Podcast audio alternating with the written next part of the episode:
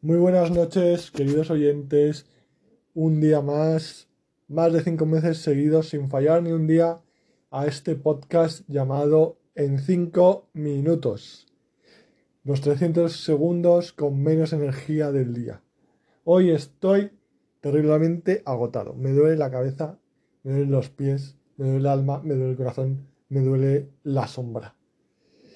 Eh, ha sido un día que ha tenido un popurrí de todo. He tenido un, una entrevista eh, normal con recursos humanos, una entrevista técnica en inglés de una hora, una entrevista eh, en castellano también técnica de cuarenta y cinco minutos y una llamada telefónica para preparar un nuevo proceso de selección. Luego además he acompañado a mi novia al otorrino y hemos andado la friolera de diez kilometrazos. Vamos, lo que viene siendo una San Silvestre, pero sin correr. Hemos paseado por el eh, barrio en el que nos fuimos a vivir juntos por primera vez. La verdad que está muy cambiado, han construido muchísimas casas, han renovado cosas, muchos descampados ahora son viviendas.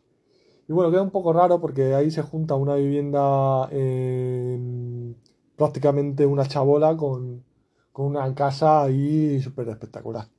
Pero bueno, también eh, deciros una... daros una muy buena noticia, y es que a partir del veinticinco de diciembre, si no me he aburrido de daros la chapa durante trescientos segundos, un poco más todos los días, empezaré a eh, grabar este podcast desde un micrófono que eh, me ha regalado, me va a regalar mi novia eh, por Navidad. Así que lo tengo ya ahí en el... Eh, nos ha, ha llegado hoy, lo abriré el día veinticinco, y el día veinticinco podréis disfrutar mi voz con una calidad superior en el sonido. ¿No es una grata noticia? ¿No es lo más fantástico que habéis escuchado en el día de hoy? Probablemente no. Probablemente sea una de las noticias más indiferentes en las que os habéis podido cruzar con ella, pero hoy se trata de estar por debajo del radar. No, uno no puede estar brillando todo el rato porque las luces se apagan. Uno, el viento, como dice en el libro del Tao, no puedes estar soplando viento durante todo el día porque los fuelles se agotan.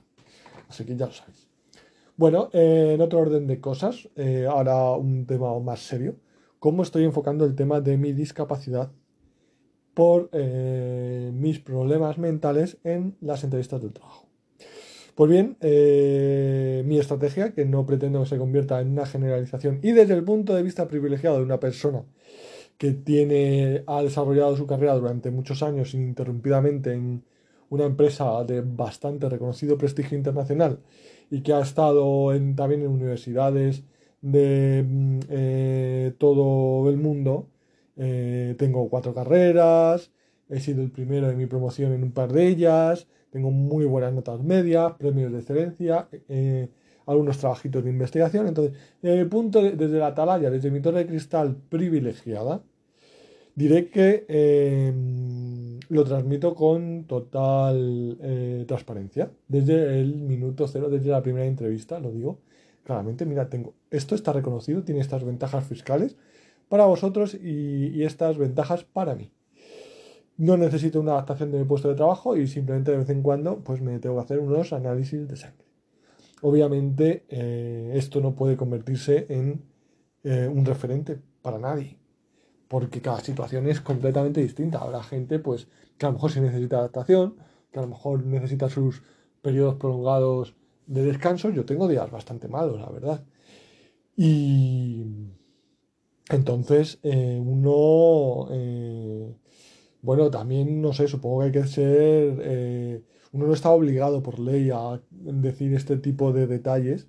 Yo lo digo porque considero que lo puedo utilizar de forma que me resulte ventajosa, pero vamos, no considero que deba de ser eh, como el referente. Solo mi experiencia particular y personal. Eh, vamos, eh, entiendo que ellos eh, asumen que una persona con una discapacidad del cuarenta y seis por ciento pues va a tener sus altos y sus bajos, y si no, pues eh, entiendo que lo descubrirán si me contratan.